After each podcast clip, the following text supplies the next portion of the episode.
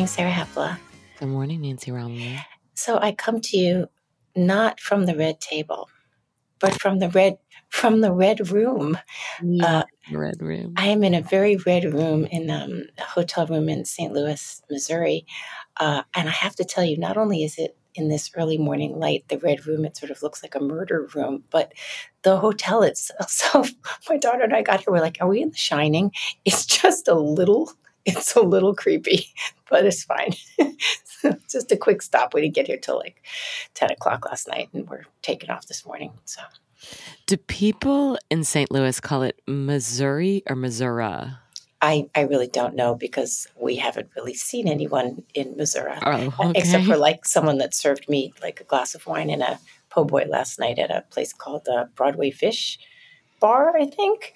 Uh, met an old friend of mine from college and just pulled in here and uh, what did I do? The first thing I did because someone told me I needed to was we watched the uh, we watched the last episode of The Deep End. That was a hell of a finale. So I'm wondering if we should talk about if we should talk about that first. If we should talk about Sonmez, which I don't know. I just feel like we. I mean, they're both. What, what do we say here? But these women are just giving us a, a panoply of of things to talk about here. So, what do you think? Let's start with the deep end. So I will tell you first. So we're driving. My daughter and I are driving from Tulsa to New York City, and um, I told her I had to watch this. She hadn't seen. She hadn't seen any of the deep end. She's been busy working. Um, but we she, we listened to one of our episodes, which I, I really rarely ever do, and she she got a little backstory on Teal Swan, and then we watched it last night together in the hotel room bed, and she said to me, "Mom, she's she's she's worse than I even thought. She's like the worst person ever. I'm like, I told you. It's a, uh, it's a. Uh, why don't you why don't you recap it for us, Sarah? I think you were you had some good things. Well, the first thing I want to say about this finale, I have a lot of thoughts on this finale. You know, this is there were four episodes in this series. I could have watched, I think, like at least a dozen. So it sort of came to an abrupt end. The first thing I want to say about this finale is that cinematically it's arresting. This is really beautifully shot. It looks like a movie. It reminded me of Terrence Malick. You know, I have some really, uh, I don't know if they're interesting thoughts, but definitely thoughts on this. I mean, yes, first of all, the, the angles and when they capture things and the close-ups are are unbelievable to the point where I actually said to myself, is this a movie? Right. Like how were they able to get this amount of intimacy? That that really implies you and I write about people in different difficult situations and the level of trust we are afforded is phenomenal. I am not there with a camera. Like almost, I there was a scene where she's running. Uh, you know, she's running, taking a jog, and the sort of way that the camera would like slow and then stop, and like it was very choreographed. There was no way that this is off the cuff. And I'll let you get back to it. But one other thing I want to say that occurred to me, and I wonder if you agree, is that they did not have a lot of footage to work with in this last episode. The artfulness, in a good way, like bringing in previous shots and these sort of atmospheric moments, it was almost as though they didn't have like a solid 40 minutes of to, to round out to finish up the episode essentially I, I don't know if they i don't know if they plan to make it only four episodes i guess is what i'm saying yeah, you've said that a couple times. I have no yeah. idea. I I, I want to say, I mean, this this footage was filmed over three years, so if there is a deficit of material, um, it would only be towards this unraveling at the end. I, I, you know, it there is actually a surfeit of material, and we, it's been carefully chosen. And I think the cinematography and the and the the sort of fast cuts of this last episode in some ways do make you wonder like they they really foreground the construction of this story for me. Um, that this sure. is not any kind of cinema verite. This is this is very much like an artful this is a piece of art. Um, we have not mentioned that the filmmaker is a man named Jon Kasbe. He's a young guy Um, he has not made a lot of movies, which I find impressive. You know, he made a documentary called "When Ma- Lambs Become Lions," which was about poachers in the Kenyan bush. Um, and I just wanted to mention that because I, I think his story here is the one that's untold. I would love to hear him speak more about this. I don't know if he ever will. Uh, I wouldn't be surprised if Teal Swan sues him over Yeah, this for sure. Uh, sure. story. This last episode concerns the culmination of a love triangle that has been existing in the uh, in Teal Swan's orbit, which is her longtime friend and former lover and sort of partner in this business. Blake has married a woman named Juliana. One of the things that happens early on is that Teal confronts Juliana in a circle, like the group of them are all sitting around. And I found this scene fascinating because what happens is that Teal says to Juliana, I consider you an adversary. You know, there's something about you, there's some energy in you that I just don't, I, I don't like. Explain yourself. And Juliana kind of says, Well, I, I don't Well, what the- know. The first thing she says is, "What is this word?" She's German. oh, she says, What is this word? Because she's German. Yeah. She- someone says enemy. You know, it's interesting that you use the phrase love triangle because, you know, she's, I think she was with Blake, Teal Swan was with Blake something close to 18 years, something like that. well, they dated And- briefly, but they Right. were they have been friends for 18 years. Right. But what I, I guess I wanted to say was it's like the triangle is really not between Blake and Teal Swan and Juliana, though, of course, Juliana is the new person in here. And I guess she was part of the unit there for about a year. But it's between um, Teal Swan, Blake, and anything else that could possibly get in the way of Teal Swan being uh, being Blake's everything. You know, whether it was like, I mean, can you imagine like if he got sick? Let's say Blake had gotten a cancer. You know who would be the, her enemy? The cancer. Because she, not because it would be hurting Blake. I, she doesn't care at all. She she could care less. Whatever happens to anything, but she is um, she has set up she sets juliana up as an adversary even before juliana gets there because she can't have anything intrude on her being everyone's north star And this question of whether or not people are allowed to be close to people outside the inner circle is one of the hinges on which the diagnosis of cult swings here. So in in one brief scene she meets with a woman that's been investigating this and the woman says, "You know, this might be a cult." And one of the ways she's decided that is that people are not allowed to stay close to anyone that threatens the inner circle and and this is very uh upsetting to Teal who immediately you know when she closes down her laptop sort of turns to the guys next to her and is like how could this happen? She's she's it's you know i mean it's she's so it's it's so bald. And again you know we know how the we know how filmmakers can cut things but there's no i mean there's there's no way to fake this. I well, mean there's no, way- there's no good there's no context that makes this make sense And the things that, I mean, they're reading the list of forbidden things or whatever that list is called that Teal Swan's people have created. And the woman's reading it back to her, and Teal Swan's like, oh, no, no, I didn't say that. Now, these are not only are these things, all the things that she said, this came from her, but later on in the episode, she doubles down on everything. Mhm. I'd also like to just interject one thing, and, and my daughter agreed. My daughter came to this completely new last night. And then we watched, um, she clicked on like a Teal Swan video just to see. She literally said to me, Is this real? Yeah. Teal Swan, if you just listen, and I'm not talking about what the filmmaker showed, I'm talking about like that other video you sent last night or mm-hmm. what my daughter said. She is not smart. It's all mm-hmm. word salad. They're mm-hmm. literally, if you sit and try to listen to one idea in a linear way, there's no way it makes any sense. It's it's taking again, this is a person that takes vulnerable people and she she feeds them a bunch of little starry words and a bunch of little concepts that are designed to both bedazzle them and make them dependent on her. And this is this is exactly what we saw in action last night, correct? Correct? Nancy, have you ever felt alone? Have you ever felt in pain? Oh wait, have you ever? She's she's talking to a room of like three thousand people, right?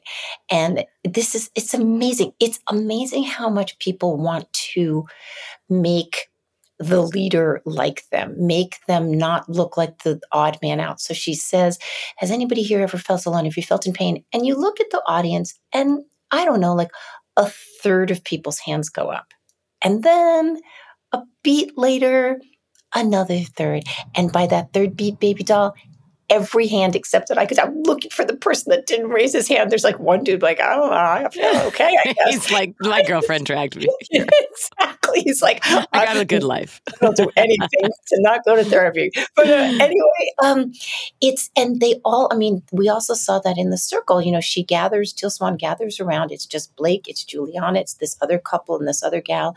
And it's like, okay, we're all going to talk about the ways that Juliana is being mean to me essentially. Okay, this was this was, this was my like this bananas. blew my mind because what Teal Swan decides when Juliana kind of gives her a ma- answer on whether or not she's her adversary is she decides to go around the circle and everyone in the group says what they think Juliana thinks about Teal. And this is an amazing moment because what they're actually doing, I believe, now this is my interpretation, is they're using Juliana as a puppet for their own of course thoughts about Teal Swan. Absolutely. So you hear somebody say, you know, she thinks you're a megalomaniac. She thinks you're controlling people. She thinks you're a narcissist. She, she thinks, you're a narcissist. She hates yeah. you. She hates you. And you're I said the exact same thing to Tava. I was like, these are what they think. This is what totally. they think. But they're using it's like, oh, finally I can say something, but it's not me. And oh, God bless Blake, because I was sitting there and he's so freaking it's so terrible. He's just crumbling. And he then he gets up and he sits next to her sits next to meaning he goes from sitting next to uh, to Teal to sitting next to Juliana. And there's a lot of great moments that are mined in silence in this episode. Oh, good and phrasing. Blake. Blake's silence speaks volumes in the 1st mm-hmm. half of this. He just doesn't say anything. He's caught between worlds, between women, between loyalties. But there is a moment where he silently gets up at the circle and takes a seat next to his wife, and nobody says anything. And it's so.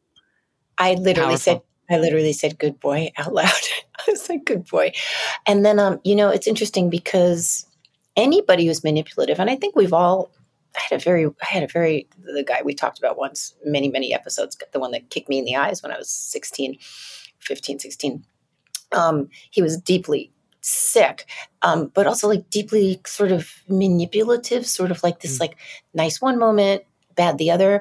And you can see in that uh, when they're in the kitchen, when Blake has decided to leave, he's packing, and um, you can see Teal, you know, you know how many different ways she's stroked him and manipulated him in the past. But now her card that she's going to play is not the sweet, nice, look at me, I love you. This she's going to play the absolute I mean, she said things to him that I've never said to anyone in my life, ever.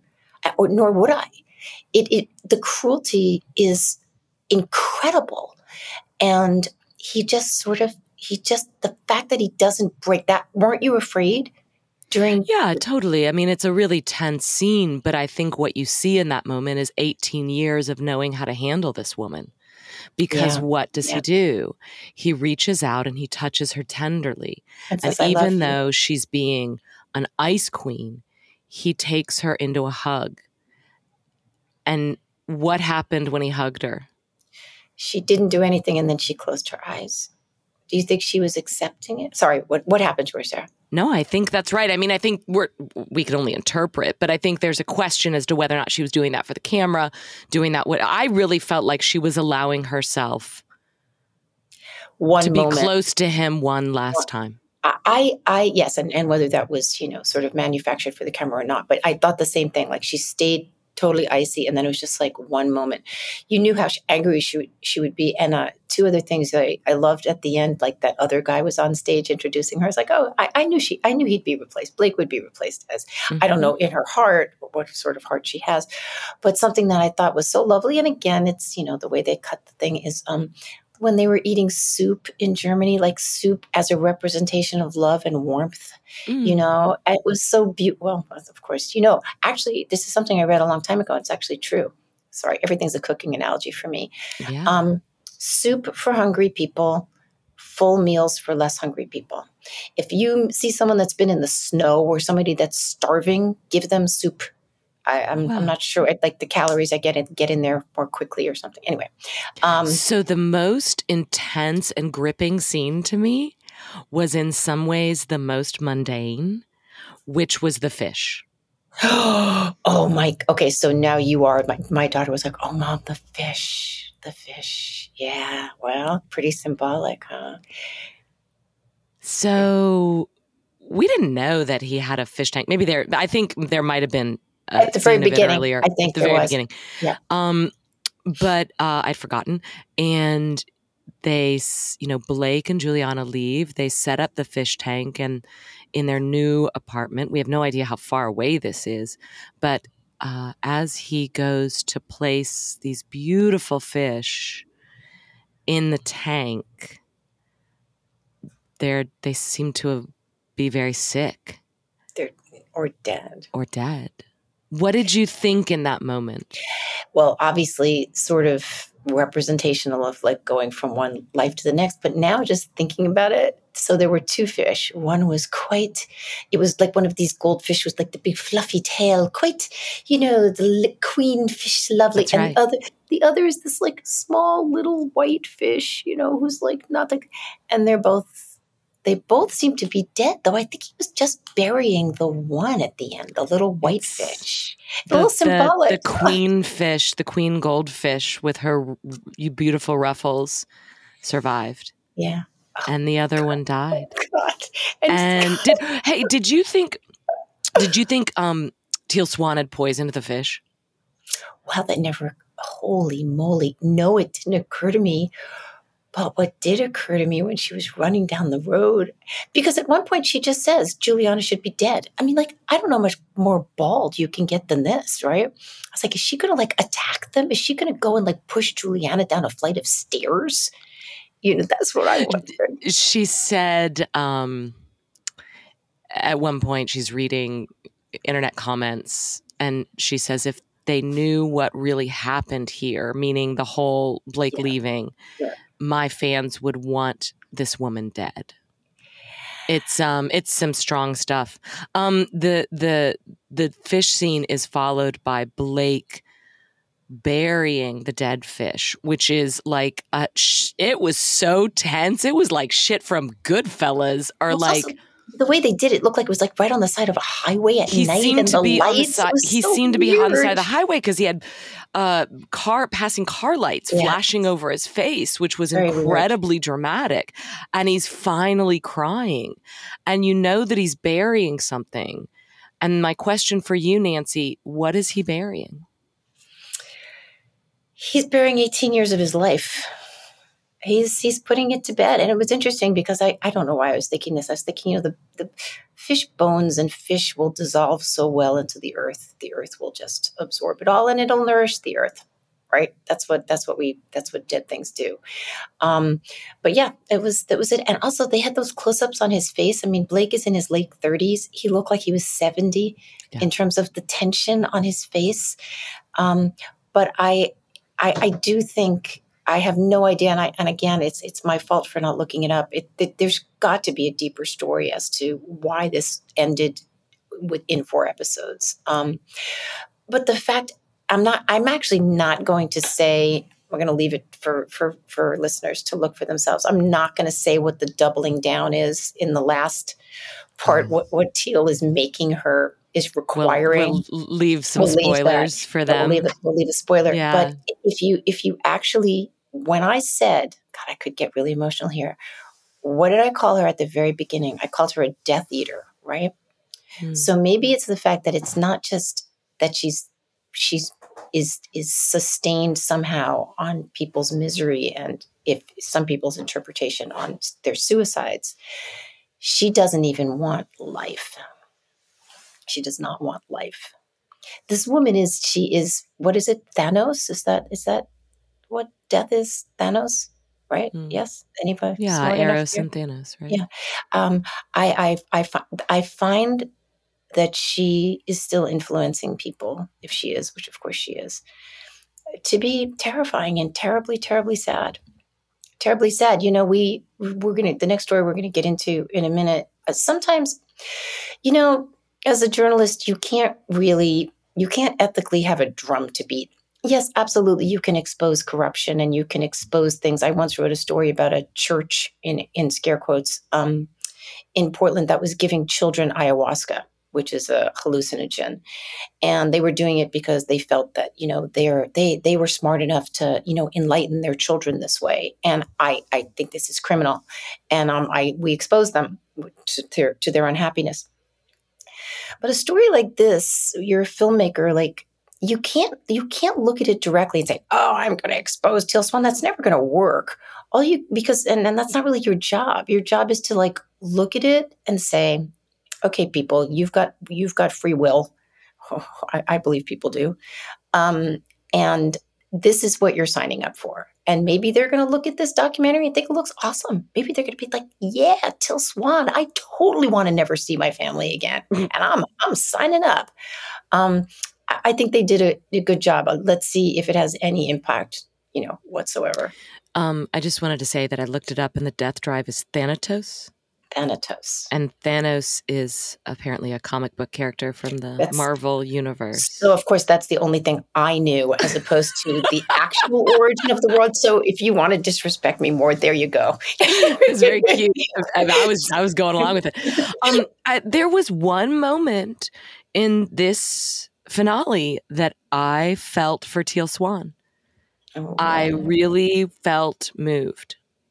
And, and it was when she spoke about Blake leaving and that 18 years ago, he was the first person she had ever trusted. And that all these therapists had told her, trust this person, trust this person, he will never leave you. And she was vulnerable in this moment, by, by which I mean she seemed childlike. She seemed childlike and a little bit shaken and stunned. And you can call this person all sorts of names a narcissist, uh, evil, a cult leader, whatever. Underneath any of these things, she is a human being. And for whatever reason, she has decided to reframe a man that gave 18 years of his life to bringing her vision into the world as a fucking betrayal because he finally left to pursue a life of his own. And that makes me very sad for her. That's a very, very small corner in which to live. That if anybody leaves you, it's a betrayal because everyone will leave you, which means she will always be left betrayed. I think we talked a couple of episodes about how, you know, people shed skins, right? I told you the story about Tim and the and the our planets overlapping mm. and going into orbits. And, you know, sometimes when people are like, they've had an 18 year marriage, let's say, and the marriage breaks up and it's like, I can't believe it. I blah, blah, blah. And it's like, yeah, but you had 18 good years. Like, right. that's, is this nothing? Does this like not count? Do you want to stay in one place for the rest of your life? Because you can't. You can't stand in the moving river and not go with it. She, she, she also, I hate to say this because I do believe she seemed that she had real feelings for him and she did rely on him. I mean, that's a long time to build this world together. Mm-hmm. Um, but also, she, you know, she she's the person that did it. She she can't take responsibility for that, and that's too bad. And she moved that other kind of guy with the wacky eyes into Blake's role, and and they'll go on. You know, she'll continue to suck sustenance from her supplicants, and um, yeah, I, I, I I mean, I guess I can feel bad for her, just like we're going to get into Felicia Sonmez in a minute. Um, if can I jump tracks here now? Well, we, I want to say a couple more things before we leave Teal. Yeah, yeah. Uh, just to underscore what you just said, I mean, there's a, you know, one of the like steady protagonists through this was the investigator. She was Um, amazing. and we Her stein her. of beer at the end when she was drinking that beer, big stein of She's beer. she's was like, fantastic. What year is this? She's fantastic. she was great. And she's we hear her in voiceover saying that Teal Swan has built a prison of her own making. Mm-hmm. She's uh-huh. buried herself in a prison of her own making. And we see this as Teal Swan is sort of dra- draping her feet in her beautiful pool. And, you know, we get footage of her running and running, Teal Swan, running and running. And over that, we hear Teal's own voice addressing a crowd. And what she says is when we're running away from emotions, we're running away from ourselves. And this strikes me as just the classic mistake of the preacher and the writer and the sermon giver and the self help maker and all these people that want you to fix your life. It's that they're giving the sermons that they need and they can't take can't their do it. own advice. And they will try to fix everyone in an attempt to avoid the work of healing themselves, which is the thing that makes the whole thing doomed. Well, that's uh, yes. It's just that if she didn't have to metabolize the souls of others, it would maybe be a little more kind. Or is she retrieving the souls of others, Nancy? You decide. Yeah, I think she's. I think she's using them as calories. I think that there's people that have. I'm sorry. I feel like we're just segueing right into Sonmez. So. sure. So, um, for for anybody that that pays attention to this sort of journalistic insider baseball, or even are just kind of reading the news, um, we've had a big, big issue for the past week um, over at the Washington Post. Uh, a journalist named Felicia Sonmez, who I have written about before. There's some links here, including to an article of mine called uh, the, the the Shiv in the Hand of Kindness. We'll link to another article by Emily Yoffe um, in Reason a couple of years ago called "I'm Radioactive." Sonmez, a number of years, made an accusation against a journalist named Jonathan Kaiman, which I found and a lot of other people found to be fairly false, and and yet it wound up destroying her life, his life, and I don't know if it really somewhat elevated hers. Someone let me know yesterday that when she was hired by the Washington Post, they she, she, they were really it wasn't like with big hosanna, hosannas Right. Anyway, um, then she's just had problems over there. She's constantly complaining, and she was the one that you know tweeted about Kobe Bryant while the helicopter was still on fire with him and his daughter in it. That you know we should remember him in his totality, meaning because he'd been he'd been accused of rape. She got landed on about that, and then uh, the the Washington Post told her to take down the tweet, and they suspended her for one day. And then the union got behind Sonmez, and it was all about like you're you're you're not letting women who are survivors of sexual abuse speak their truth. It was gone on and on and on. She sued the Washington Post. The case got thrown out with malice. She recently, while while Taylor Lorenz, another Washington Post journalist, was getting a lot of sunshine, not in a good way necessarily, for um, saying in an article that she'd contacted sources when in fact she hadn't, necessitating the Washington Post to write the longest correction in the history of corrections repeatedly, and also to do some stealth editing, meaning they edited her piece without telling the readers. Um, Sonmez um, got in there and and basically flagged one of her colleagues, Dave Weigel, uh, for retweeting a joke that she felt was sexist. Um, it's easily you can easily find the tweet. I, didn't find it particularly sexist. I didn't find it particularly funny, but whatever. Um, Weigel immediately deleted it. He took it down. Um, wasn't enough for Sonmez, who kept going after him and saying, "Oh, really lovely that the Washington Place, you know, Washington Post lets people like this." Work here and it went on and on and people he got suspended for a month without pay and other people in the and like now this is publicly these are called people at the washington Yeah, Post this is starting to get covered by CNN. yeah and like her another colleague is like felicia like look it wasn't a great idea and i agree it wasn't a great idea but like you decide you keep like attacking your colleagues publicly like please stop she attacked that guy another journalist eh, within saying literally just wrote felicia please stop wouldn't do it on and on and on. It's become a five day story, a six day story. So yesterday I was messaging with um, Matt Welch and Michael Moynihan. I was like, how many hours before she's fired? and uh, Matt guessed 72. It was one. the Washington Post eventually just said, "We cannot have you representing the Washington Post anymore as a journalist. Um, you are you're fired." Now, I can absolutely guarantee you this is not the last we have heard from Felicia. Okay, so over under on how long before the lawsuit? Well, so she's already sued the Post. Well, not so she she no the she, next one. Um. Oh well, I'm sure there are people talking to her now, but but a couple of things. Um. Number one, it's going to be. We were kind of hashing this out. We were texting yesterday. It's like she has Felicia Sonmez in the time she's been there has planted uh, several sort of. She's preemptively planted issues that would make it difficult to fire. One, she represents herself as a, a survivor of sex, sexual abuse. Number two, she represents herself as someone um, that has certain mental illness. She is obviously been trying to represent herself who's fighting, and she says this very, very plainly in this week's tweet, as someone who is, you know, fighting for for women and and for people, to, you know, against sexism, but two days ago, she pivoted and she pivoted to race. And she said, You know, I'm speaking up now for all the people of color and not the rich white men who are the ones that get the better pay here at the Washington Post. Yes, this was hmm. yesterday's tweets.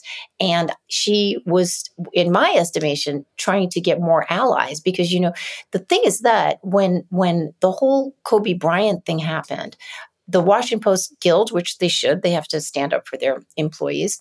But also, I mean, thousands of people stood alongside. This was, first of all, it was 2020, so it was still very Me Too um, people like stood by her side and said, You cannot.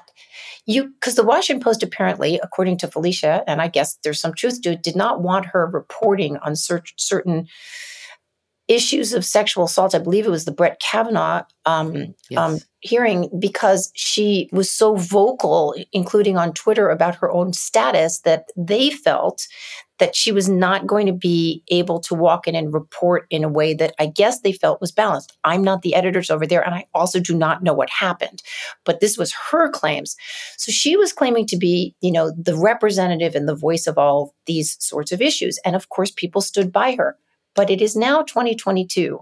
And not that these issues are any less important than they ever were. Of course, they're just as important. But Felicia, as the representative for these things, to speak for the paper, to speak for you, people started to back away. They started to back out of the room. And there's a there's a tweet somewhere that I will find from earlier in the year. I can't remember what it was, where she was just continuing to attack people. People became exhausted by this. And the rest of us who have been watching this are like, you can't. I mean, the Washington Post became the news this week. I mean, not the news. They're supposed to be writing about things. They're supposed to be writing about Ukraine and January 6th and any other issue they want to write about. But instead, they are the news. And all of us who are in the news business are like, this can't, it's got to stop. You can't run an organization this way. So they have, they have uh, let her go. To answer your question, when the next lawsuit is, well, you have to think, even though she's planted these these these these issues preemptively, like you can't fire me because I'm sort of a protected class. I gotta say, there's got to be something within the bylaws that's like, if you're if you're doing this with like actual malice and you're disrupting our ability to do business, we can't just accommodate that. Mm-hmm. Um, but I'll say one thing before we go on. I, I, I tweeted about this yesterday. I, I, put up that it was inevitable. Number one, I put a link to Emily Yoffe's story, which is just truly go read this piece. And then you can read mine too if you want to sort of re- uh, reverse engineer how we got here. Um, and I did ask the question yesterday. I'm like, for all the people that treated Jonathan Kaiman like dog shit, I was like, and and he's just like literally trying to say, do you see what is happening to me with these women's accusations? And they didn't care. I'm like, is anybody gonna like? Is anyone gonna relook at their reaction and say? gee, maybe we got that wrong. Sorry. Yeah, let's let's wait for that to happen. But I did I did tweet that I actually I have mixed feelings about Sonmez, even mm. though I've been a real detractor of hers. And people are like, what do you mean? Is it just between mm. like intolerance and hatred? And I was like, no, no, I'm I'm tell you what it is. It's that she's been trying to she's been trying to assuage some sort of hurt or anger in herself obviously. I mean, it's just it's just incredible the amount yeah. of vitriol by hurting others. Now, whether yeah. she understands that she's hurting others or not, I don't know. But she, it almost seems to me she's stuck in some sort of like Tourette's cycle where she can't stop.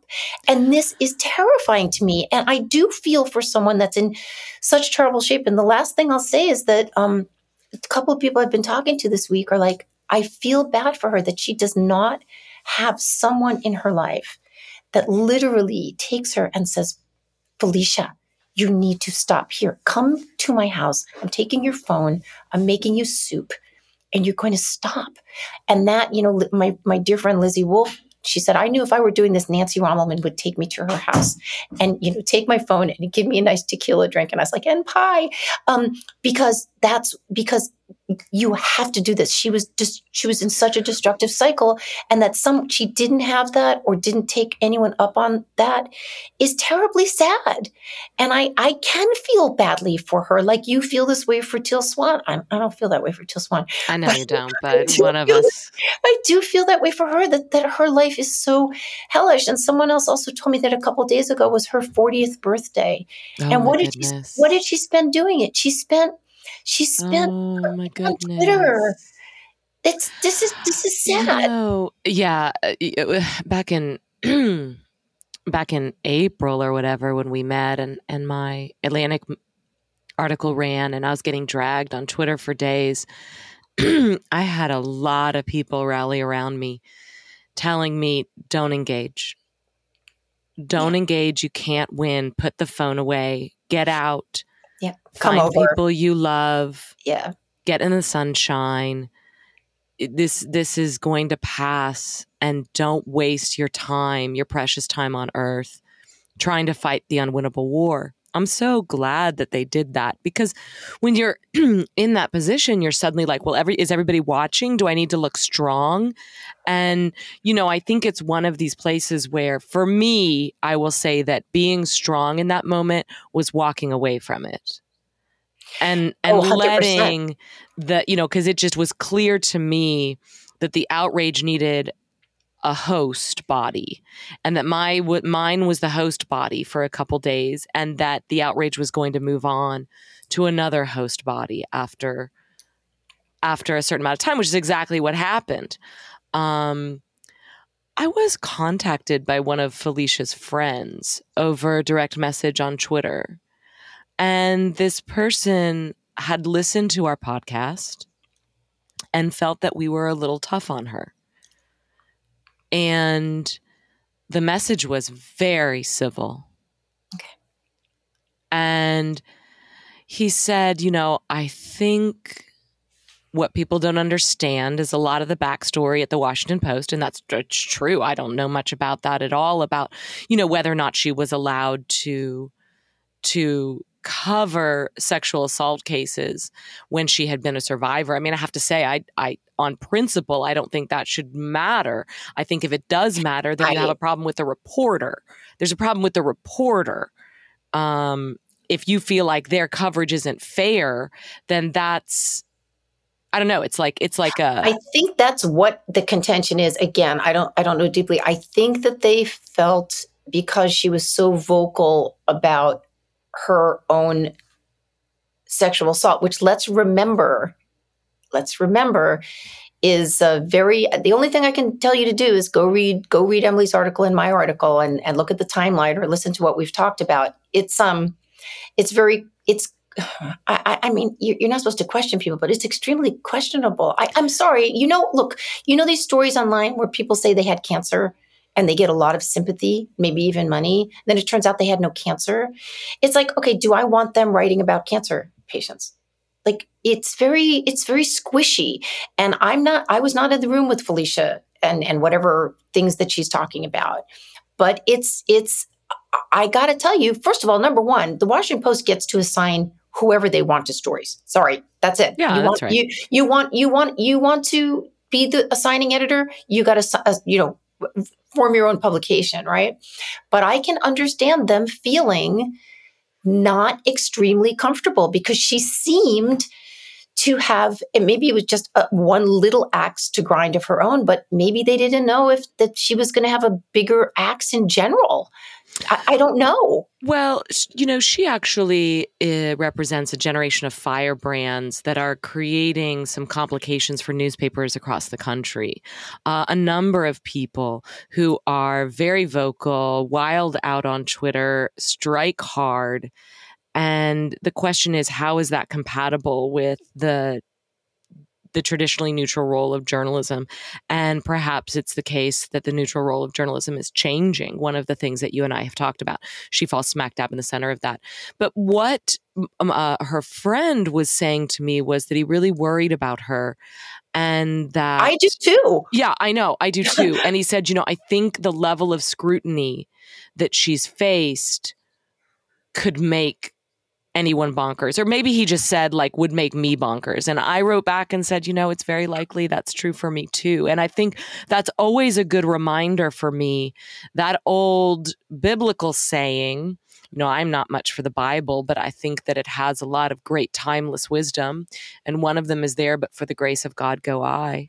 And I, I don't know, you know, were I a young, ambitious, 30 something reporter caught in a different generation, different ideologies, you know, who I would end up being and what I would end up doing. And I do think I might th- that that kind of when people are in fear, they exhibit their worst behavior. Oh, and absolutely. she seems like somebody that is in fear, you know? I've written this many times. People when when people are afraid when they're in an emergency situation they make terrible decisions terrible. they they just do i mean you you know uh, uh, which is one of the reasons i keep hammering on this point that the journalist's job is to keep people calm right. if you if you if you're constantly whipping up people's anxieties and fears this is this is a terrible this is a this is a disservice to the reader. And I think, in a sense, you know, Felicia Sonmez did do that. If she's constantly telling you that my workplace is terrible and and dangerous and unfair, it's like, well, that's not really a good thing to do. And, and I'm, I'm sorry to say this. This is interesting what you're saying in terms of a new generation of, of journalism. Like two things. Number one, when I still lived in Los Angeles, there was a young journalist. She was a blogger, actually. She was kind of popular. And there was a small publication that wrote a piece about her, kind of like um, it was kind of like uh, almost like a little bit of a movie star profile.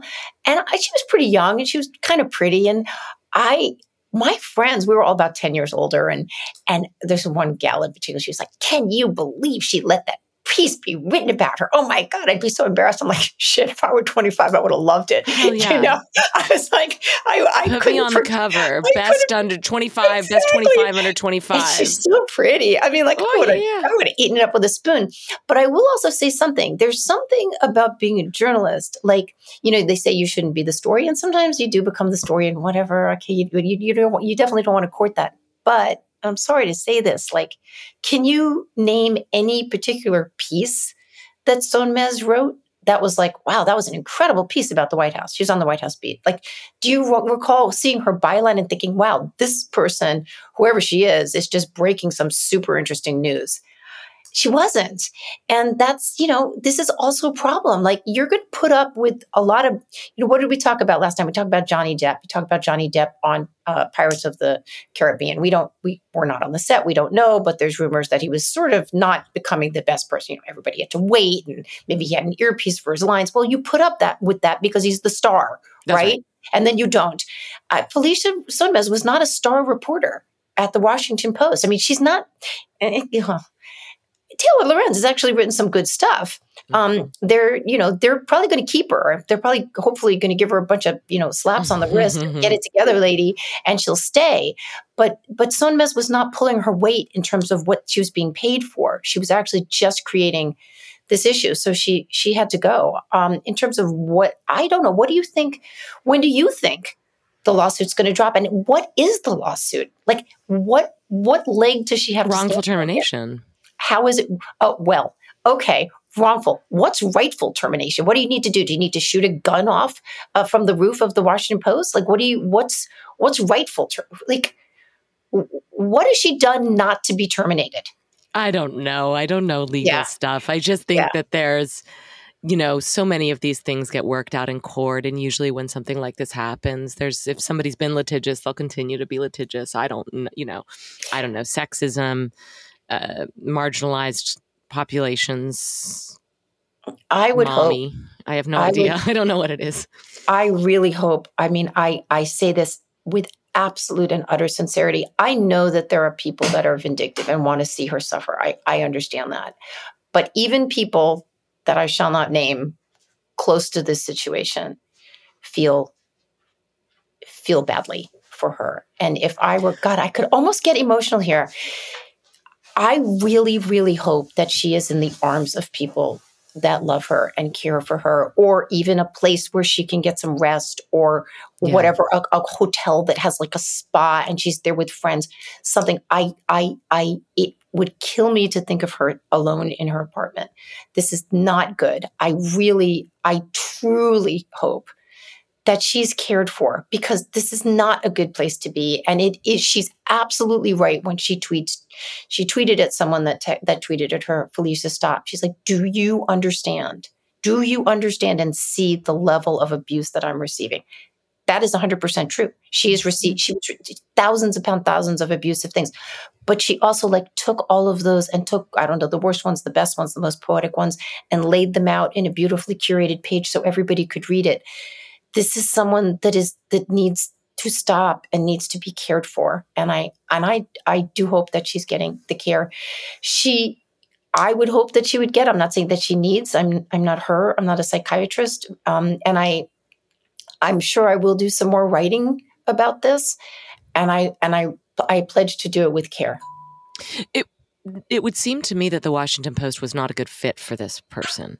Um, that that you know they didn't mesh her purposes, what she wanted to do, where she wanted to go with her career. And so, you know, to me, when when I get dumped by a guy that I that I fought really hard for, you know, there's a saying in AA. It's kind of annoying, but it's rejection is God's protection. Right? Mm. And the idea here is that it's a gift. Yeah. Even though this is not what you wanted, this is not the ending you would have written for yourself, that it is a gift to be let free when something isn't working. And so my hope here would be that that you know obviously there is something she wants to do. She's very driven.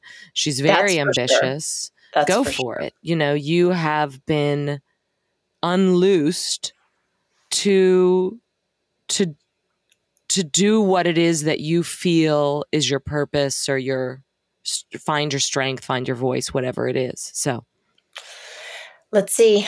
Stay tuned. Um, it certainly was a wild week. And I have to say, uh, Oliver Darcy over at CNN, who I kind of often don't really agree, they, they send out that day, what's it called? I get the daily uh, CNN blast from him. And um, anyway, he did a, he did a pretty good job of covering it. So I agree. Yeah. Nancy? Will you tell me a story about San Francisco? Sure. Okay, but the first thing I want to say, and we will we will link it here. So, um, my friend Nellie Bowles. Some people may know her name. She's married to Bari Weiss. We're both dear friends. She had a piece in the Atlantic that I think popped yesterday um, because she mentions Chesa Boudin, the very progressive DA, getting voted. He was recalled. I was at the party on um, on Tuesday night for the recall, and um, we're going to put a whole bunch of links. Um, she wrote a piece that dropped in the Atlantic yesterday um, that she clearly had been working on earlier because mm-hmm. it's a long, long piece that is so stunning. It is one of the best. You know, I've been talking about my favorite piece was the um the problem with the marriage cure or whatever it's called. The not the oh the trauma plot. The trauma You're plot. Sorry, I've, I've, I've I've I've crossed that with a Katherine Boo's old old piece, which is also great. Let's put a link to that too. Um, yeah, I'm obsessed with that piece. But uh, she wrote a piece about San Francisco and how um, it the government has failed it. That is so beautiful and so beautifully interest um, illustrated with black and white photos. So we'll we'll link that. And she really she really unpacks it fully. Um, so what's happened in San Francisco is that in 2019. Uh, a new progressive district attorney was elected. His name was Chesa Boudin. Chesa Boudin was the biological son of Kathy Boudin and um, and uh, wow, Nancy, hi, good morning. I need more coffee. I'll find it in a second. Um, and his, some other person. And this other dude, uh, God, I cannot believe well, I Bill Ayers this. is in there somewhere. He's in there later. the adopted. But in any way, yes, he is. So um, his parents had been members of the the 70s radical violent underground group, the Weather the Weather Underground, and in 1981 they were involved in a um, they were driving the getaway car for a Brinks robbery uh, for three members of, I think it was all the Black Liberation Army. I'm not really sure. Again, I have no brain.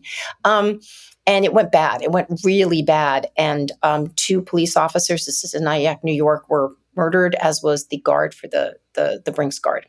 And even though um, uh, uh, Boudin's parents. He was 14 months old. They dropped him with a babysitter. Did not do the shooting. They were each sent to jail for murder. Um, he was a, Boudin's father is David Gilbert. David Gilbert. I was like David Gillis. I'm like that's, a mm-hmm. country singer. or Somebody anyway. So he was then adopted by sort of the most telegenic and heads of the Weather Underground, who was Bernardine Dohrn and Bill Ayers, and so he was raised by them in the Bay Area with their other two sons and. Um, you know, his parents got out at different times from jail. Actually, his father only uh, last year, his mother in 2003. She died earlier this year. They both went on. Anyway, in any case, he was elected on a very progressive platform to be to stop incarcerating people for low level crimes, including low level drug crimes, which I completely agree with. Um, he wanted to have different kinds of restorative justice, including, you know, um, uh, I was going to say work release. That's something in, that I knew from LA, including just um, different therapies and working with the community. I, I, don't know a whole lot about restorative justice, but it was what, not incarceration. what was exciting about Chesa Boudin? Well, he was. I think he was. He came in at a time when there was sort of a big push against um, that people were really pushing for police reform, right? There was a kind of the defund 2019 is the summer of George Floyd. No, no, tw- uh, 2020. 2020. Oh, George I see. Floyd. Well, 2019 yeah. was, was, the summer of George Floyd, but the, you're saying he was elected in 2020. No, he was elected in 2019. George Floyd was killed in 2020.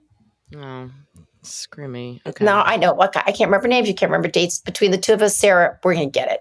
But no, but there was already a defund the police because, you know, the police do not always cover themselves in glory. There's corruption. There had been corruption in the San Francisco Police Department. Progressive governments are usually clashing with the police in their city. So they definitely were her. He was young. He was somewhat telegenic. He had this crazy backstory, which I think was somewhat sexy to San Franciscans. You know, San Francisco's a pretty liberal city. Right now, it's 6.7% Republican. And people, people like new, right? They're like, well, you know, maybe he's going to bring some ideas. Maybe we can have a progressive regime that brings better things to the city. What were the problems in the city? The problems in the city were homelessness. The problems in the city were, you know, terribly high, you know, housing prices. Um, and they just they they took a chance on the guy. Well, his first I have, I have, I'm, by the way, I've written two long, three pieces about this, none of which I've put here on our site because I didn't know if people were interested. I will put links to all of them. And if you go to the reason.com homepage, there's a piece that I wrote yesterday that's up there about the recall. Um, in any case, um, things started going bad right away. First of all, he was clashing with the police, and that's not the police the, did not like him. No, they didn't he like did him. He did not like the police. He's sort of an anti-law and order guy, and you right. know, there's something to law and order, and there's something to being against law and order. But these things were were clashing in a big way. You also had COVID, so COVID sort of weirdly skewed the crimes in the city because people couldn't leave their houses. So what was going up? Well, one thing that was going up in in San Francisco was the homeless situation and the drug and overdose situation. So between 2019 and 2021, the end of 2021, there were 1,792 overdoses in mm. San Francisco, accidental overdoses. This is a city of, I think, 900,000 people, and they're very visible. People were, if you read Nellie's article, it's it's utterly heartbreaking. People were literally dying on the street and there's your dead body on your street for 11 hours. There's a great line she has about the tenderloin. She said, From the outside, what it looks like is young people being eased into death on the sidewalk, surrounded by half eaten boxed lunches. This is 100%. I, I, I have a several pieces up. Again, we'll link them. I, I spent the afternoon the other day down at a UN Plaza surrounded by people both shooting up, which I'm just, they're just shooting up right there, and um, people that were literally lying on the sidewalk dying. They're like, you're, uh, I'm not exaggerating this. You are watching people die. And when you look at this, you have to say, okay, so, so what happened at the end of 2021? Mayor London Breed, who's also now been clashing with um, Boudin, a lot, who's a lot of the assistant DAs in his office have left in in protest to the fact that he is not prosecuting drug dealers. He says the police aren't bringing them cases, him, him, cases to prosecute. Well, both of these things are true. Do the police sort of slow roll the arrests because they know that there's not going to be any prosecutions within Boudin's office? Yes. Does is Boudin saying they're not bringing me the arrest? Yes. So who, you know, who's at fault? Who knows? What I can tell you is that in all of 2021, he prosecuted, he made against three drug dealers, three in all of 2021. And we are talking about an absolute epidemic of fentanyl deaths and overdose deaths and, and the explosion of homelessness on the street, many of these whom are addicted. Obviously, there's some mental illness too. Anyway, the end of 2021, London Breed sets up this center called the Linkage Center, which is now called the Tenderloin Center. It is down by UN Plaza. It's sort of, you know, fenced off, and you can go inside, and it's supposed to be a one stop shop for if you're, you know, if you're experiencing houselessness which is i think the proper what, what they call it if you if you need different medical stuff if you need to be hooked up with different social services you can go in and get a one-stop shop and get help which is a terrific idea. And we're going to keep it all in this one area so people know where to go. Well they also from day one made it a safe place to use drugs. So people come in and you know maybe they have the intention of getting some some uh, housing uh, information. But what they do first is they go and sit in an Adirondack chair and they shoot up.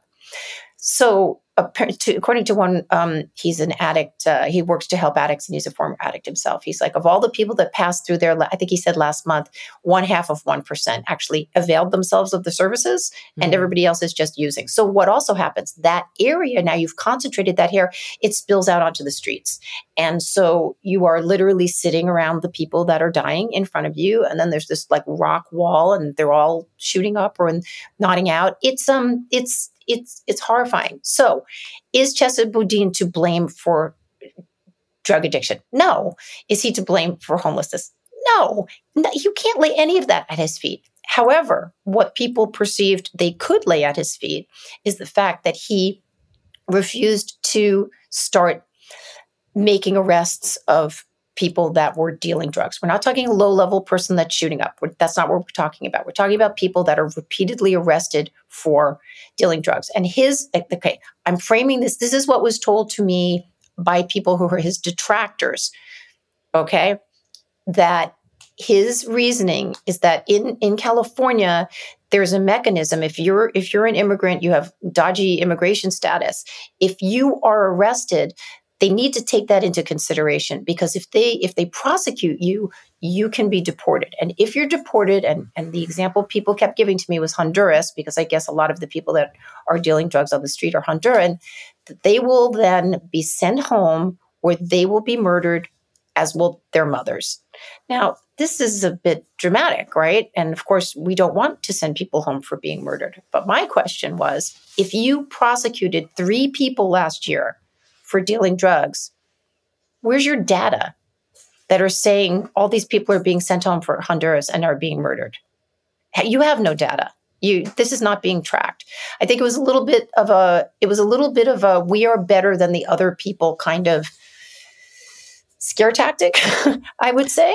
um, in any case, go ahead. Uh, I was just going to make an observation that so much of this story and the story of San Francisco, you really feel this in Nellie's Nellie's essay is the excess of compassion leading to a kind of societal collapse that it leads to a breakdown in law and order. And she she tells a really interesting story about a jacket being ripped off uh, her back. ripped off her back and she doesn't say anything. And she says she has a line that says the normal thing to do then was to yell to try to get help even dare i say from a police officer but this felt somehow lame and maybe racist well, there's also a story that Chesa Boudin, before he was elected, didn't report his own car being broken into. This is a big, big deal. Everybody, no matter whose side, if there's there's many sides, but we'll say the car theft stuff is insane. Like you can't leave anything in your car. People just leave the windows down and say, "Please don't break my windows." There's so much theft. And there's also home invasions. Um, and yes, the excess of compassion, that's what people cite, which sounds like really weird. It's like, well, don't we want to be as compassionate as possible? And I believe that is what people that back Boudin felt. Number one, we want to be as compassionate as possible to everybody, um, but we've got we've sort of got an enemy here, and the enemy is the police. So, what was happening? So, are you are you being compassionate to the average citizen now who has this real blight down on Market and 8th and ninth by the UN Plaza. And some people will be like, well, what, what do you care, Nancy? What do you care if this is in the middle of the city? Well, you kind of do have to care because what happens? People don't feel feel safe, and that area apparently, which I was very surprised at. So San Francisco has like the lowest population of children, like of any major city. Because it's just so expensive, so crazily expensive, and and people perceive whether it's true or not because this is actually true. So people are like, oh my god, the spike in crime in San Francisco is outrageous. Well, that's actually not true but there are in terms of theft it is true. So it's like it's actually mm. is affecting you. It's your car it's your house it's your jacket being torn off your back. People don't feel safe there. I walked past a park the other morning there's guys you know crashed out under the playing gym. You're not going to have your kid you're just not going to it's a quality of life thing. People were like we appreciate that you're being super empathetic to people that are, are committing crimes and we're not even against that. I'm not against that but the problem is, what about the rest of the population who is not committing crimes, who's not living on the street, who is not a drug addict? And they did feel that they could lay some of this at Chesa Boudin's feet. And so they did. And they voted him out fairly decisively um, 60% to 40%, which was the last I checked. So he's gone. Now the mayor appoints a different DA. I think I know. I, I there are two people in the running. Um, Brooke Jenkins, who is a former district district attorney who resigned under Boudin in protest last November, I believe it was, or something last fall, and Tom Ostly, who was had been in the DA's office a long time, who was fired two days into Boudin's regime and I interviewed both of them when I was there. I'll be writing about them, and I I think they're both sort of in the running for the job. And then there will be an election at some point, and the people will have to elect uh, whoever the next DA is. But for now, there's been a bit of a pivot in San Francisco. Um, I I was there at the school board recall. I'll put a I'll put a link to that article there. And one of the women who was involved in both of the sort of campaigns to get the school board members recalled and to get um, Boudin recalled, I was at the uh, uh, the watch party with her, and she said, "You come back because we're going to keep we're going to keep injecting sanity into um, into San Francisco politics and maybe make things better. You know what? Let's see if they can do that. Let's see if it does make things better. Let's see if this sort of like really progressive uh, wing of people in the party, because they're there. I went to a party for Boudin one night. There was a band and people were happy and they were very chatty with me, very, very nice. And they really believed in his vision. I mean, they're, they're citizens too. So let's see um, what happens to, uh, what happens to San Francisco. I, I'm curious, what is your relationship with San Francisco and and before you answer that I just want to say that like you know back in the 90s I was living in Austin and the stories of San Francisco were so fabled then. You know friends of mine that would go visit would just describe it as like the most beautiful place on earth and from a sort of freedom of freedom to pursue to kind of march to your own drummer and from a you know, kind of resplendent roses and crashing waters and fog and all this sort of dramatic um like the scene that is San Francisco. Um I never I have not spent a ton of time in San Francisco. I'm much more of a Southern California girl and never quite clicked into it, but I have a great fondness for that era. I wonder, did you ever fall in, in love with San Francisco that way? Well, I fell in love in San Francisco. Ooh, I, I, even I met better. I met my husband there, and um, in 1997, and he'd been living there for 10 years. And um, it's funny because he worked south of Market, which at that point was just like grungy and gross. Um, so we spent a lot of time there. We spent a lot of like time in like like like little like gay dive bars, and we were more kind of of the gritty persuasion. But we also did like all the beautiful things like you know new year's day brunch at top of the mark and like it was okay san francisco is a beautiful city and nellie really i mean nellie the beginning of her piece is a complete love letter to the city and i will also say i was staying um, this particular time in an area by the painted ladies by the alamo park really really sweet area.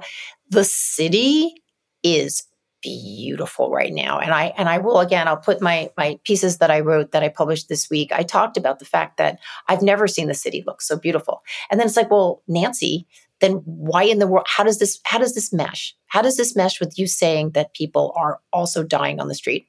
Well because they are.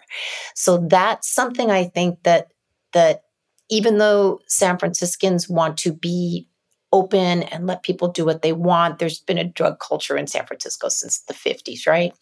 They're they're also saying, and and and and the, the, argument against this is like, well, who's saying it, Nancy? It's the Republicans, it's the rich tech bros, and yes, they are. I sat on the plane. I, I think I told you um, when I was going out to San Francisco, and there was a young guy, he's like 22, and he's like, you know, the tech bros are all like, we we don't want the city to be disgusting and changing. We want it to be the way we want it. And he's like, you know, they just got here. Like right. the city was something else. Everybody that moves in wants it to be the way they want it. Well, the city Sure. will the city will evolve.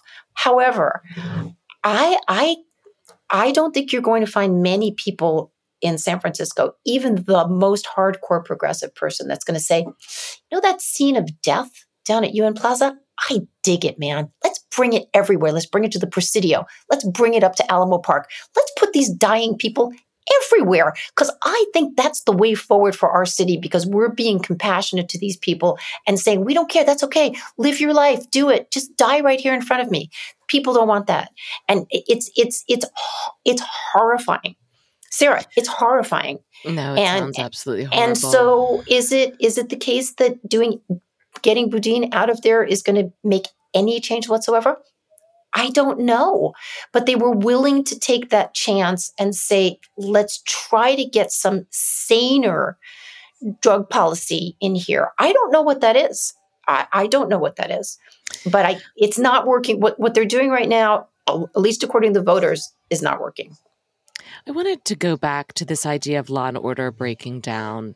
Um, Nellie's story about the jacket being ripped off her back, you know, reminds me, it takes me back to that George Floyd summer. And I remember, like, a friend of mine had the windows smashed out on the place where she was, she ran a catering business. And she mentioned this on Facebook in despair, you know, how awful it was that during one of these protests, like some asshole, you know, smashed her windows. And it was wild to watch people in the comments flock in there to say, no, this is about racial justice. You're not allowed to say this. Like, don't make a complaint. This is not, I mean, and it freaked me out. And then the next day, sure enough, she came back and was like, I apologize. She apologized for complaining that the windows to the place where she runs her business were smashed out by some rando. Oh, hi. Did you know that I spent the entire summer Oh, of 2020 yeah, in. Portland and also Yeah, what am 2021? I doing telling you this? This is like you talking to me about blackout. yeah it's um you know i i you know it's funny when i when i turned in my first draft of my piece for reason it was uh they were like it's a little law and ordery and i and i the fact of the matter is when i spent all this time in in uh, portland watching the activists assault police stations and assault the federal building and always always always and only claim to be on the defensive that they were only doing this because of the terrible things the police were doing which the police sometimes were doing sure. but when you watch it for for weeks on end, you realize that they're giving as good as they get. And that is how they are expressing their feelings of anger and rage and sadness. And, and they feel that, that the, I think for and it's primarily young people that are going around and smashing people's windows. And, mm-hmm. and in mm-hmm. Portland, it was definitely, without a doubt, young white people because mm-hmm. that's a, Portland's a white Portland. city. Um, uh, they don't yet have the language or the tools. They've got the language of whatever sort of sloganeering they have. You know, it's you know, you know, defund the police and you know, kill the pigs, and it's just you know the, the usual things that you hear. Um, but they don't have the language yet to actually build things. I, have I've written this one gazillion times. Like they're really super good at breaking things down, but now once it's broken down, it's like, okay, kids, now what?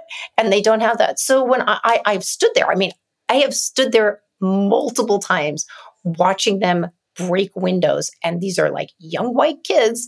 And the businesses are like literally completely random businesses, including this one business called Wildfang, which is like sort of this like gender neutral lesbian clothing thing that like super, super on the progressive side. And I'm like, why are you doing this? And they can't, they actually can't answer you.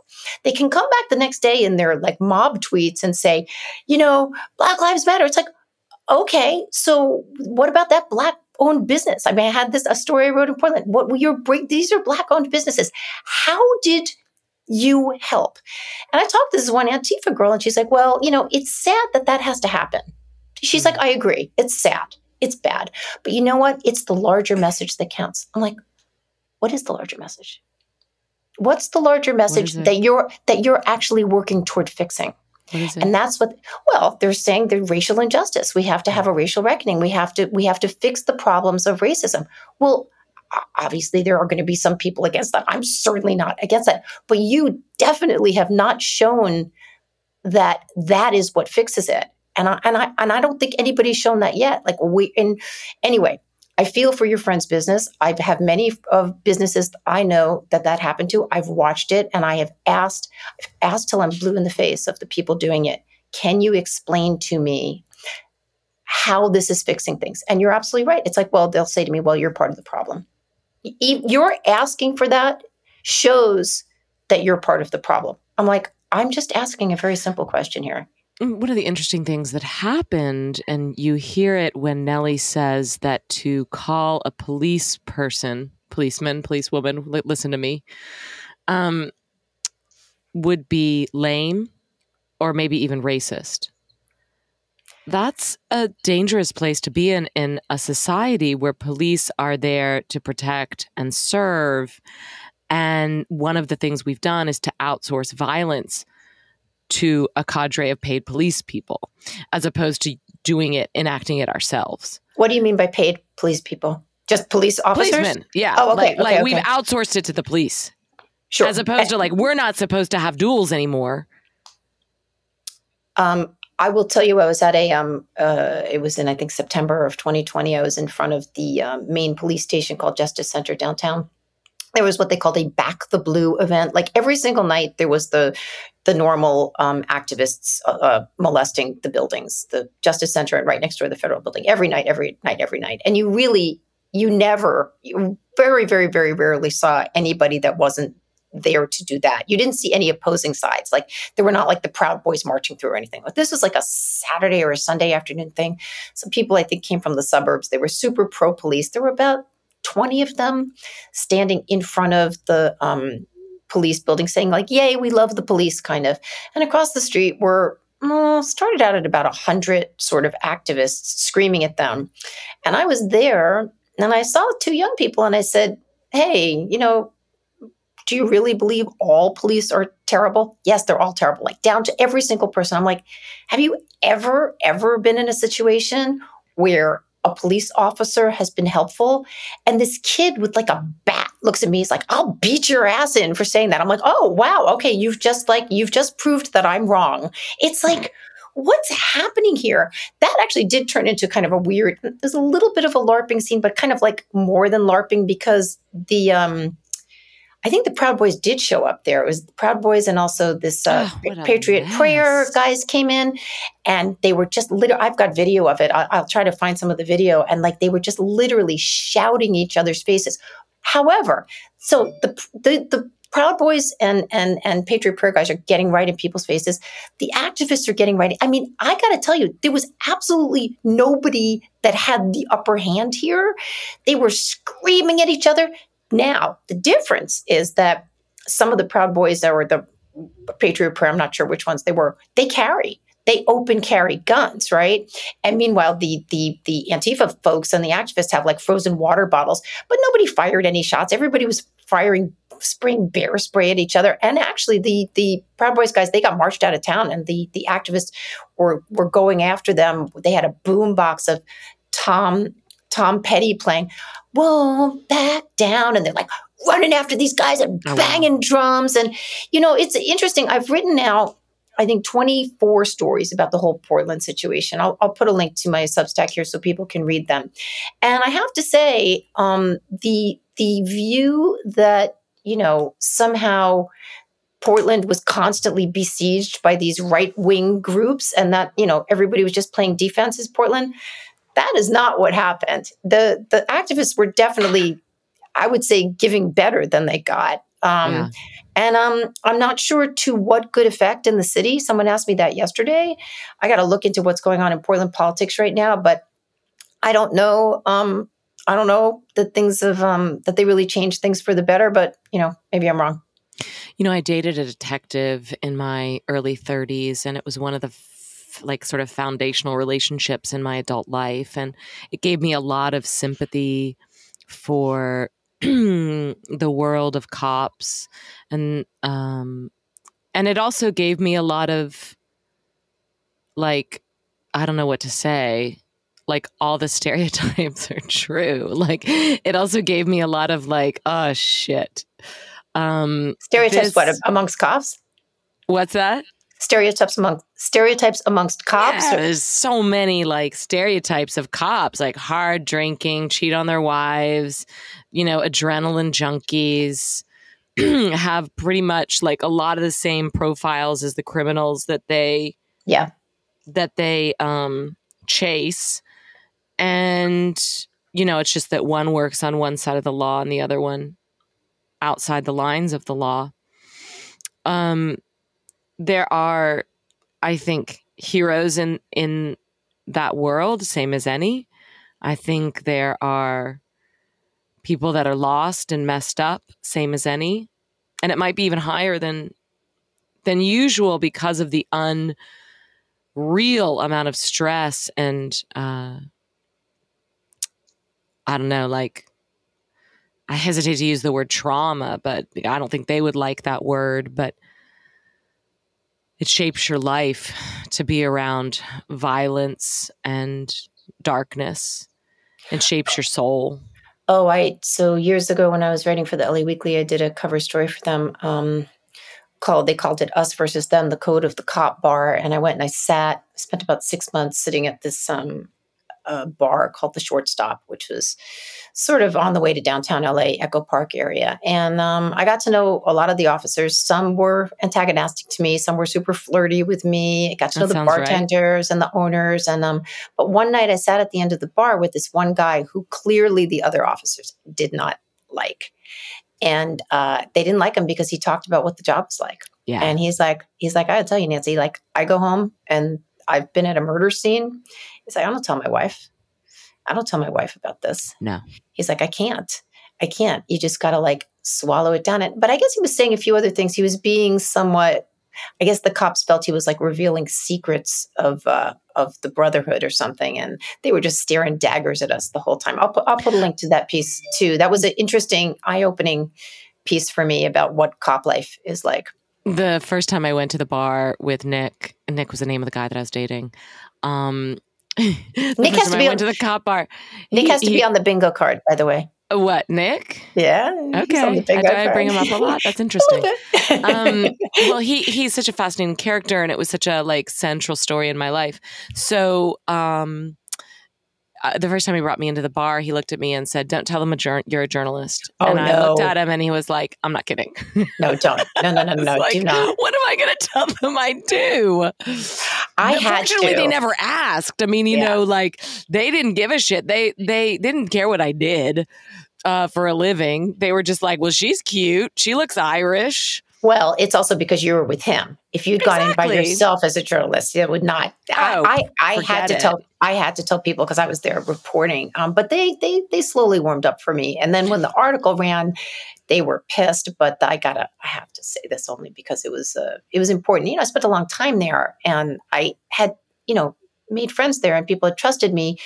And I wrote the story. And you know, sometimes people don't like when you hold up a mirror. Like they said this to you, but they don't like it. They don't like seeing it. And um, the owner called me.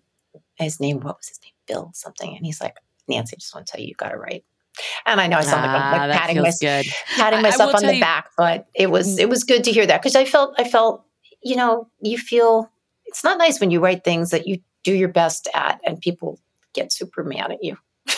So- my experience with cops, and this is only my experience, and it's completely, well, it is what it is, but is that they are fair people. Um, they can be assholes, they can be egomaniacs, um, they can be borderline unethical, all sorts of things, but they respond to like fairness. Huh. Like they'll be like, that was correct. huh, Yeah, that hurt, but that was right. Hmm. I guess I don't have a very deep relationship. I will say, and I think I told this to you yesterday, that when I was writing from Portland, and uh, in my estimation, a lot of the press was getting it wrong, and I knew why they were getting it wrong because the story was being filtered through the activist lens very deliberately. Um, it's it's complicated, and I'll, I'll put a link to a story that I wrote about that sort of broke it down and why. Um, but I had several people in law enforcement, well, at this point now, probably more, almost a dozen, contact me and thank me for for being fair. I will tell you, one of the people, um, when I was still on the ground in Portland, someone contacted me, who I let's just call him John, and he said, "I have I was in the federal building. I was dispatched by Trump. I'm one of the people that was in the federal building. I actually had to come back." Home where I'm based in El Paso, um, I'm part of this unit called uh, BORTAC, which is the Border Patrol. And he said, you know, it was very difficult to read how we were characterized in the press. He's like, let me tell you what I do. Like, he saves, you know, people from drowning when they're trying to cross uh, the river. He is dispatched to like hur- hurricane zones and like has to sleep on the street and make rescues. This is what he is. He's a rescue guy. That's what he does. And he just happened to be part of the team that had been sent to the federal building and he left. And we kind of stayed in touch. An interesting guy, thoughtful guy. Well, he, I don't know if it was him exactly, but some of the BORTAC guys were the ones that went to Uvalde and were the ones that broke down the door Oh, and wow. killed the shooter. And I wrote to him the next morning and I said, How's, how are the guys? How are you? And he said, Not well. No. He's like the ones that had to spend, you know, 40 minutes doing triage on these dead kids. He's like, it's not, they're having a really hard time. And I, I saw that, I wrote about it, I put it in a piece, and I said, I wonder if the people, uh, this one particular girl that I remember encountering in front of the federal building who was telling me about how all, all, all, you know, law enforcement does is shoot their black friends in the street, which is just not true at all. I wondered if she knew that that same person was the one that was knocking down a door, Hmm. murdering the murderer of, killing the murderer of children, and then working on these de- these children, these dying children to save their lives. I wonder if it would at all alter her view of of these people.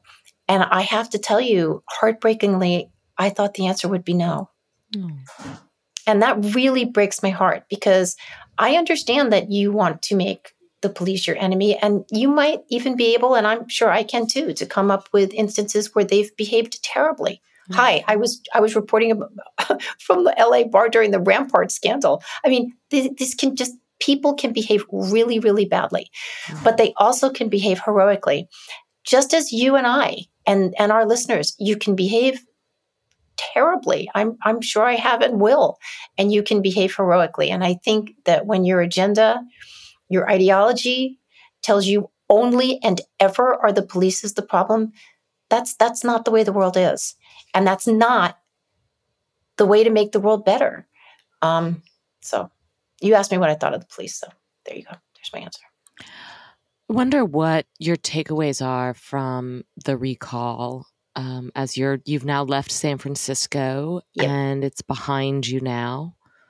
What does this moment tell us about where we are? Well, that's an interesting question because a lot of people are asking the question: Have we have we moved into an era where all the progressive district attorneys we we and mayors um, that we elected uh, into you know in Chicago and Philadelphia and Portland is this a referendum? Are we turning a corner? My answer to that is the same as we've in a lot of areas, including like, you know, I think if it were 2018 and Felicia Sonmez, well, she did, or 2020 when she made a certain stink, she did not, um, she did not get fired. We were at a different time in 2020. You know, Me Too was still completely burning through the culture. We had George Floyd was killed. People really were committing to doing things in what we felt were a better way. But we overcorrected. We overcorrected to the point where no one was allowed to say anything that could possibly either A, actually have an actual whiff of being misogynistic or racist, but actually more often not at all. You they just, you know, people needed their next they needed their next um, caloric hit. I mean, you said about being when you had your article in the Atlantic and people were piling onto you. You said, you know what? I knew, I was told, my friends told me, bless them, that if I just stopped, they would go on to their next uh, person to destroy and that that's how this stuff works people got addicted to the feeling that they were doing the right thing um, the latest fifth column episode also bingo card um, they talked you to, already hit this bingo card earlier when you sorry. said Matt Welch and Michael I, Moynihan sorry I well that's different bingo that's different right in between I didn't want to interrupt you though um, Ilya, I can't remember the last his last name. The um, it's a long story. The the Georgetown law, but anyway, they're talking about how people overcorrect in order to feel that they're uh, what are what are they doing it for, Sarah? In order to feel that, do they really feel they're moving the culture forward? Do they really feel the way that, that I've always said it is that series is like uh, that culture is like a series of overcorrections, and each generation is trying to mis- correct the mistakes of the past, but they end up introducing new errors. Like Oh, thank you, Sarah Hepola, for saying things that I don't have the enough coffee in me today to say properly. You're welcome. So, That's a line so, from Blackout. You can buy it on Amazon. The, yes, get um, it. the guest on the fifth column was Ilya Shapiro, yes. the Georgetown University law professor that has recently written a pretty, pretty fascinating letter about leaving it's his his story is amazing. I reckon I we listened to it in the car uh, yesterday driving between Tulsa and St. Louis. Um, but what was really interesting, and it's it's again, it's just the same. Now we're going to go back to um, to uh, Duke University. Like they asked him on air, it's like, so of your 150 colleagues, how many like reached out to you and stood by you and said, actually, we don't think you know we're we're with you. We think that this is the same thing to do. It was like four out of 150. So you really do have the groundswell uh, of people who either actually believe, like in his case, that he was a mis- oh, not just a misogynist and not just a racist, but a misogynistic racist. I mean, he was like two for two. You got a double um, dip, which he wasn't. Um, so. Uh, asking where does this leave us in the culture is this going to be a is this going is this a symbol of change I think so. I mean, I think I hope so. I think that we're not going to be stuck in an era where the immediate immolation of people is is is the thing that people cheer. They they stand around that fire and cheer. Yeah. And that is what I've seen. I mean, I've seen that literally uh, yeah. when there was a murder in the street in Portland, and I'll, I'll put a video up to it. There was some mm. activists, Mm-mm. actives literally. I, I'm sorry, they were cheering that someone had just been murdered in the street No, you're making me cry right now. It's too late. But it's that it's too late in the podcast for you to start making me cry. Sorry. Right um. Well, bingo. Uh, it's it's it's just it's this is not okay. This is anti-human. Okay, we can't we cannot behave this way. Everybody's got to put the freaking brakes on and be more thoughtful. And if you have an objective, a political objective, well, you don't go the way you you achieve it is not by going and breaking windows and and seeing people destroyed in front of your eyes. You you either create a system or you work within a system or you call, you know, Felicia Sonmez if she was really super pissed that that Dave Weigel had retweeted this tweet. What a grown up does is picks up the phone or walks across the office and say, "Dave, I think you're being a dick, and I want to take you out for a drink and tell you why." That's what grown ups do. So let's all be more grown up and and and conduct ourselves in a mature fashion. I think it's probably a sign of my naivete that, uh, but also maybe it's a sign of my wisdom that I believe that the change starts in the connection between two people. I, I, I, but absolutely, absolutely. You because you have to actually take responsibility for your own actions. Then you can't hide in a crowd of two million people or or or a faceless mob on Twitter. You have to stand up and take responsibility for your actions. You don't rally the troops to say, "Look, look at that bad person over there," and then people because they don't know what to do, they either do or they don't, or they start yelling at you that you're terrible, or they join your campaign. No, you do. You, I think that's absolutely true. You have to take responsibility for your own actions, and I think amazingly, when you take responsibility for your own, others will too. Shocking, right? Nancy, do we have any housekeeping matters before we wind up here? a couple of things. So, first of all, our first book is going to be The Snakehead um, by Pat Pat Patrick this is your book Keefe. club. This is It your is. smoke 'em if you got them book I club. know, and I'm behind, guys. I'm sorry, I did not bring. It's a big, heavy uh, hardback. I didn't bring it with me. Instead, I reread uh, Democracy by Joan Didion. Oh my God, I just want this entire book. Like, I want to. I want to actually insert that book inside my chest because Oh, my you heart, have a very different take than Mary heart- McCarthy, who famously ripped it up, as Oh, we as we mentioned in an earlier episode. book more than I can say. We'll talk about that another time. Um, but um, it's very romantic. But um, oh, interesting. I should read it. I Yeah. I hmm. read it read it um um so i'm a little behind on that but once i i'll probably finish that by the end of next week so i'll announce that um we are going to do maybe we'll do our um special letters only for for for paid subscribers only letters reading um thing maybe at the end of next week we'll come i'm up with a better name than that, but yeah, well that's the did i stumble that's the name. that's um Letters, and, uh, readers. Readers letters readers um i um that's the only housekeeping i can think of what about you Well, I'm almost I'm rounding the bases on my Johnny Depp Amber Heard opus, and I hope to put it out this weekend. We'll probably drop this on Saturday. Maybe I'll have it up on Sunday morning as a Okay. Sunday treat. Uh, the fact checking on this is an absolute monster, monster. Um, but it's been a lot of fun, and I hope people still have patience for wanting to hear how this story unfolded. I have one last question for you, Nancy Rommelmann. yes What's the name of this podcast? smoke them if you got them You got it, babe. okay. Bye, Sarah Hepola. Bye, everyone. Bye, Nancy Rommelmann. and the world may